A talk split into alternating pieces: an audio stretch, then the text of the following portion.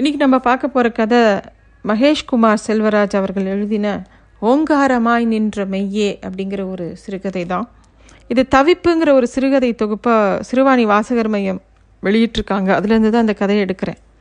சில கதைகள் படிக்கும்போது நமக்கு வந்து பல விதமான யோசனைகள் தோணும். இந்த கதை படிக்கும்போது தோணின விஷயம் என்னென்னா ஒவ்வொருத்தரும் லைஃப் பர்பஸ் பற்றி பேசுவாங்க. எதுக்கு நம்ம பிறந்தோம்? அந்த பிறப்போட நோக்கம் என்ன? அதை என்ன பண்ண போகிறோம் அப்படிங்கிற கேள்விகள் எல்லாருக்குமே ஒரு நாற்பது வயசுக்கு மேலே வரும். அப்படி வரும்போது வாழ்க்கை நம்மளை எங்கே எடுத்துகிட்டு போகுதுன்னே தெரியாத ஒரு நிலைமை அங்கே வரும்.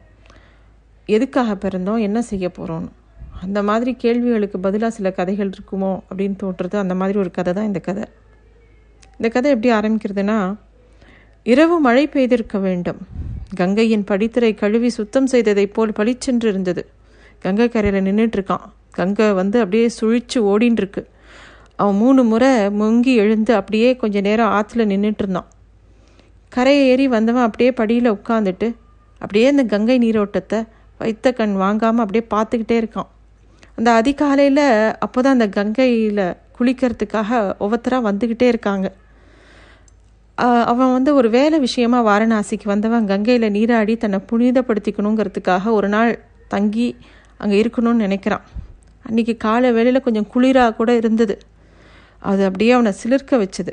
கங்கையை பற்றி எத்தனையோ புத்தகங்களில் படிச்சிருக்கான் புகைப்படங்களில் பார்த்துருக்கான் திரைப்படங்களில் பார்த்துருக்கான்.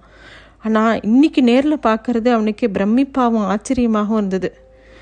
கங்கையோட மைந்தன் பீஷ்மன் அப்படின்னு சொல்லிட்டு அந்த கணத்தில் அவனுக்கு ஞான நினைவுக்கு வருது.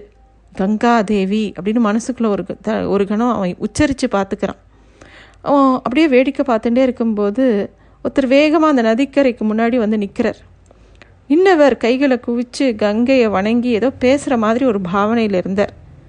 கைகளை விரித்து ரோ விசும்பி அழற மாதிரி கூட தெரிஞ்சுது. சட சடன்னு நீருக்குள்ளே முங்கி முங்கி எழுந்தார். திருப்பியும் அதே மாதிரி கரைக்கு திரும்பி வரார்.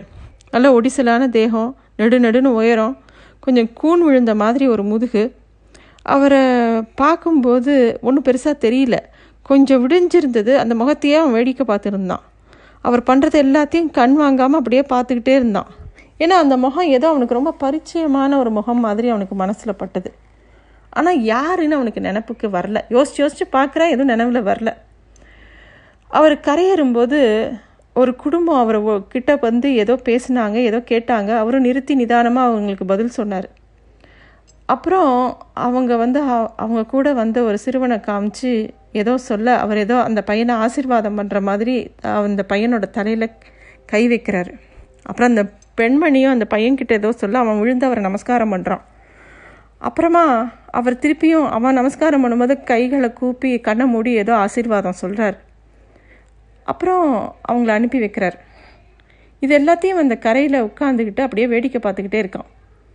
அவனுக்கு அவரை பார்த்துக்கிட்டே இருக்கும்போது தான் தான் பால்யத்தில் பார்த்த ஒருத்தரோட ஞாபகம் வருது.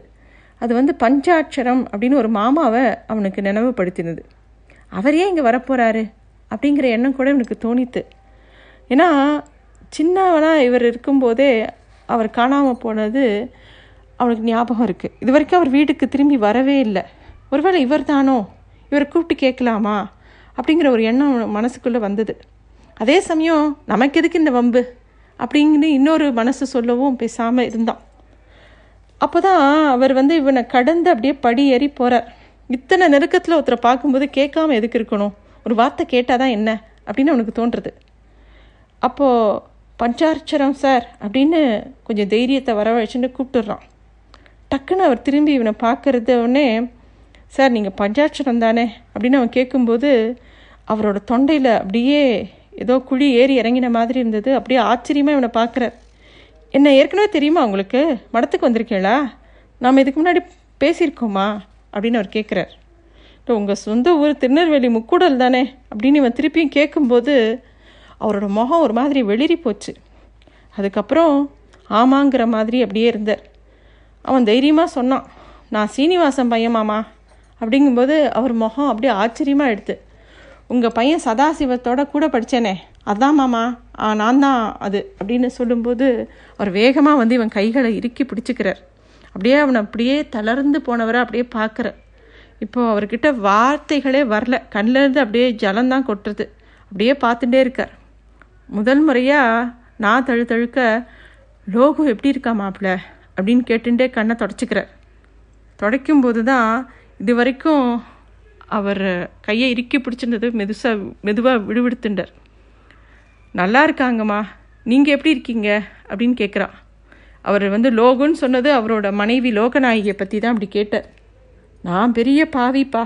இப்படி நட்டமாக அவளையும் பிள்ளைகளையும் பெத்த அம்மாவையும் விட்டுட்டு இங்கே வந்திருக்கக்கூடாது எங்கள் அம்மா இந்நேரம் செத்து போயிருப்பா. அவளை நினச்சி அழாத நாள் இல்லை. இங்கே எல்லாரும் பாவத்தை கழுவிட்டு போகிறாங்க ஆனால் என்னால் இந்த பாவத்தை கழுவ முடியல. ஊருக்கு வரணுன்னு தான் ஆசை. ஆனால் என்னமோ ஒன்று தடுக்கிறது. இந்த ஊரை விட்டுட்டு என்னால் வர முடியல. ஒரு முறை ஊருக்கு வந்துடலான்னு டிக்கெட்லாம் எடுத்து ரயிலுக்காக காத்துட்டுருந்தேன் ரயில் அன்னைக்குன்னு பார்த்து லேட்டாக எடுக்கிறாங்க. நான் அப்படியே வெறிச்சு பார்த்துக்கிட்டே உட்காந்துருக்கேன் ரயில் கண்ணு முன்னாடி அப்படியே கிளம்பி போகிறது ஆனால் என்னமோ தெரியல. நான் ஏறவே இல்லை. எவ்வளோ நேரம் அப்படியே உட்காந்துருப்பேனே தெரியல. ஒரு கை என்னை தொட்டு திருப்பி சாப்பாடு கொடுத்தப்ப தான் நான் சுய நினைவுக்கே வந்தேன். அப்படின்னு சொல்லிகிட்டே அவருக்கு அப்படியே பெருமூச்சு விடுறார். இப்போ என்ன பண்ணிக்கிட்டு இருக்கீங்க மாமா? அப்படின்னு கேட்கும்போது அவர் ஏதோ தன்னோட வாழ்க்கையே இவன் முன்னாடி கொட்டிடணும் அப்படின்ற நினப்பில் தான் அவர் இருக்காருன்னு தெரிஞ்சது. சரி அவர் பேசட்டும்னு இவன் அமைதியாக இருந்தான். ஏன் மாப்பிள்ள சதாவும் மீனாம்பாலும் கல்யாணமாகி எத்தனை பிள்ளைங்க இருக்காங்க?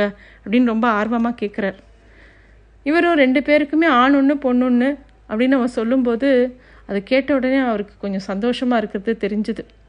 அவர் சொல்கிறார் லோகு ரொம்ப திறமசாலி. நான் தான் அவளுக்கு துரோகம் பண்ணிவிட்டு ஓடி வந்துட்டேன். தப்பு பண்ணிட்டேன் மாப்பிள்ள. பயம்தான். அதுவும் ஊருக்குள்ளே நம்மளை என்ன நினைப்பாங்களோ அப்படிங்கிற பயம். அந்த மாதிரி பயம் இருக்கே.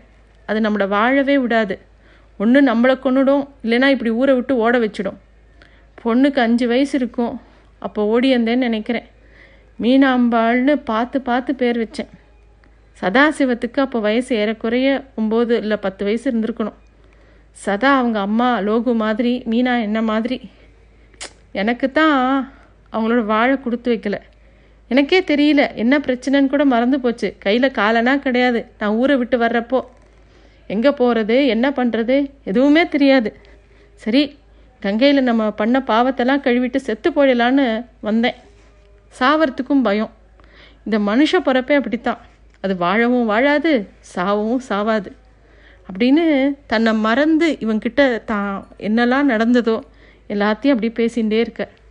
அந்த பக்கம் கடந்து போகிறவங்களாம் இவரை பார்க்கும்போது கும்பிட்டு போகிறாங்க காலம் ரொம்ப வேகமாக ஓடி போச்சு முப்பது வருஷமாச்சு. லோகுவை இப்போ நினச்சிப்பேன். பிள்ளைங்களை கரை சேர்க்க அவள் என்ன பாடுபட்டாலோ. எங்கள் அம்மா வயிற்றுக்கும் சேர்த்து உழைச்சி கஞ்சி ஊற்றிருப்பாள்ல அவள் செத்தப்ப எனக்காக நின்று தூக்கி போட்டிருப்பாள்ல. அவளை பார்க்குறப்ப அவள் காலில் விழுந்து மன்னிப்பு கேட்கணும்.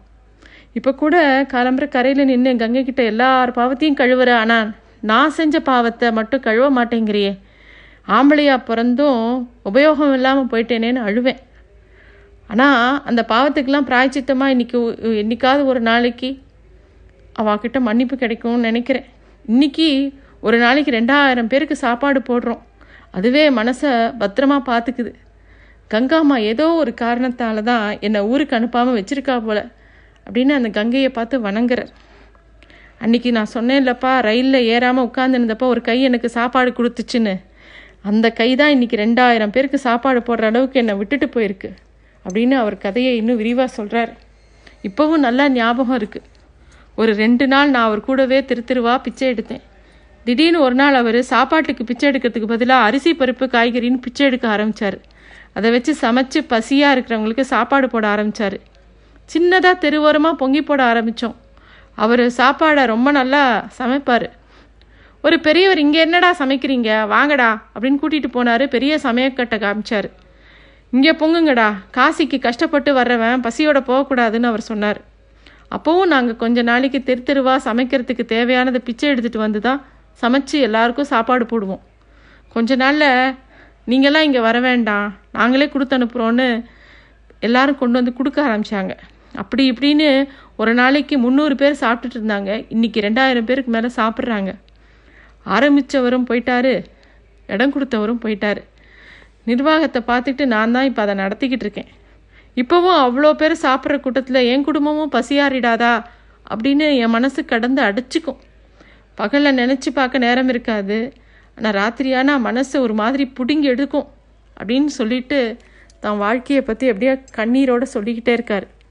அப்போ திடீர்னு யாரோ ஒருத்தர் தேடி வந்து இவர்கிட்ட பேசும்போது இவர் வேகமாக டக்குன்னு எழுந்து நடக்க ஆரம்பித்தார் கரைக்கு குளிக்க போன ஆள் இன்னும் காணமேனு தேடி வந்திருக்காரு. தெரிஞ்சவங்க வந்திருக்காங்க. நீ போய் ஆக வேண்டிய காரியத்தை பாரு இதை வந்துடுறேன்னு சொன்னேன் அப்படின்னு சொல்லிட்டு நானும் ஊருக்கு வரணும்னு நினைக்கிறேன். வந்து லோகுவோட கொஞ்ச நாளாவது நிம்மதியாக வாழணும். எங்கள் அம்மாவோட சமாதியில் முகத்தை பதிச்சு அழணும். சதாசிவத்துக்கிட்ட மன்னிப்பு கேட்கணும். மீனாம்பா கிட்ட அப்பா கிட்ட கோவப்படாதடா. வேணும்னு பண்ணலடா. அப்படின்னு அழணும். அவள் பிள்ளைங்களெல்லாம் தூக்கி கொஞ்சணும்னு ஆசையாக தான் இருக்குது இதெல்லாம் நடக்குமான்னு தெரியல. இந்த கங்கையோட மனசில் என்ன இருக்குன்னு தெரியல. நேரமாச்சு. வேலை தலைக்கு மேலே இருக்குது நிறைய பசிக்கிற வவுறு காத்துட்ருக்கோம் நாம் காக்கலாம். ஆனால் பசித்த வயிறை காக்க வைக்கக்கூடாது. எல்லாரையும் கேட்டேன்னு சொல்லுங்க அப்படின்னு சொல்லிட்டு எழுந்து நடக்க போனார். அப்போதைக்கு வேற எதுவும் அவர்கிட்ட பேசுகிற மனநிலையில் இவனும் இல்லை. அவசரம் அதுதான் முக்கியமாக இருந்தது. அவனுக்கும் இன்னும் கேட்க கேள்விகள் நிறையா இருந்தது. ஆனால் அவரோட போகிற மனையில் மனநிலையிலேருந்து அவர் தடுத்து நிறுத்துறதுக்கு இவனுக்கு மனசு இல்லை அவர் ஏறி போகிறதையே பார்த்துக்கிட்டே இருந்தான். ஏன்னா சமீபத்தில் தான் அந்த லோகுன்ற லோகநாயகி அத்தை இறந்து போயிருந்தாங்க. ஏனோ அவர்கிட்ட அந்த விஷயத்த அந்த அத்தை இறந்து போன விஷயத்த சொல்ல அவனுக்கு மனசு இல்லை அவர் நடந்து போகிறதையே இவன் பார்த்துக்கிட்டு இருந்தான். திருப்பியும் கங்கையை பார்த்தான். அது விலகாத மர்மத்தோடு அப்படியே ஓடிக்கிட்டு இருந்தது. மின்னல் வெட்டி மறைஞ்சது.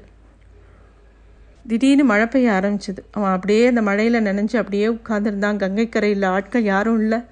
அவன் மட்டும் தனியாக உட்காந்து அவன் முன்னாடி கங்கை நீர் அப்படியே வானை நோக்கி போகிறத பார்த்துட்டே இருந்தான். நன்றி.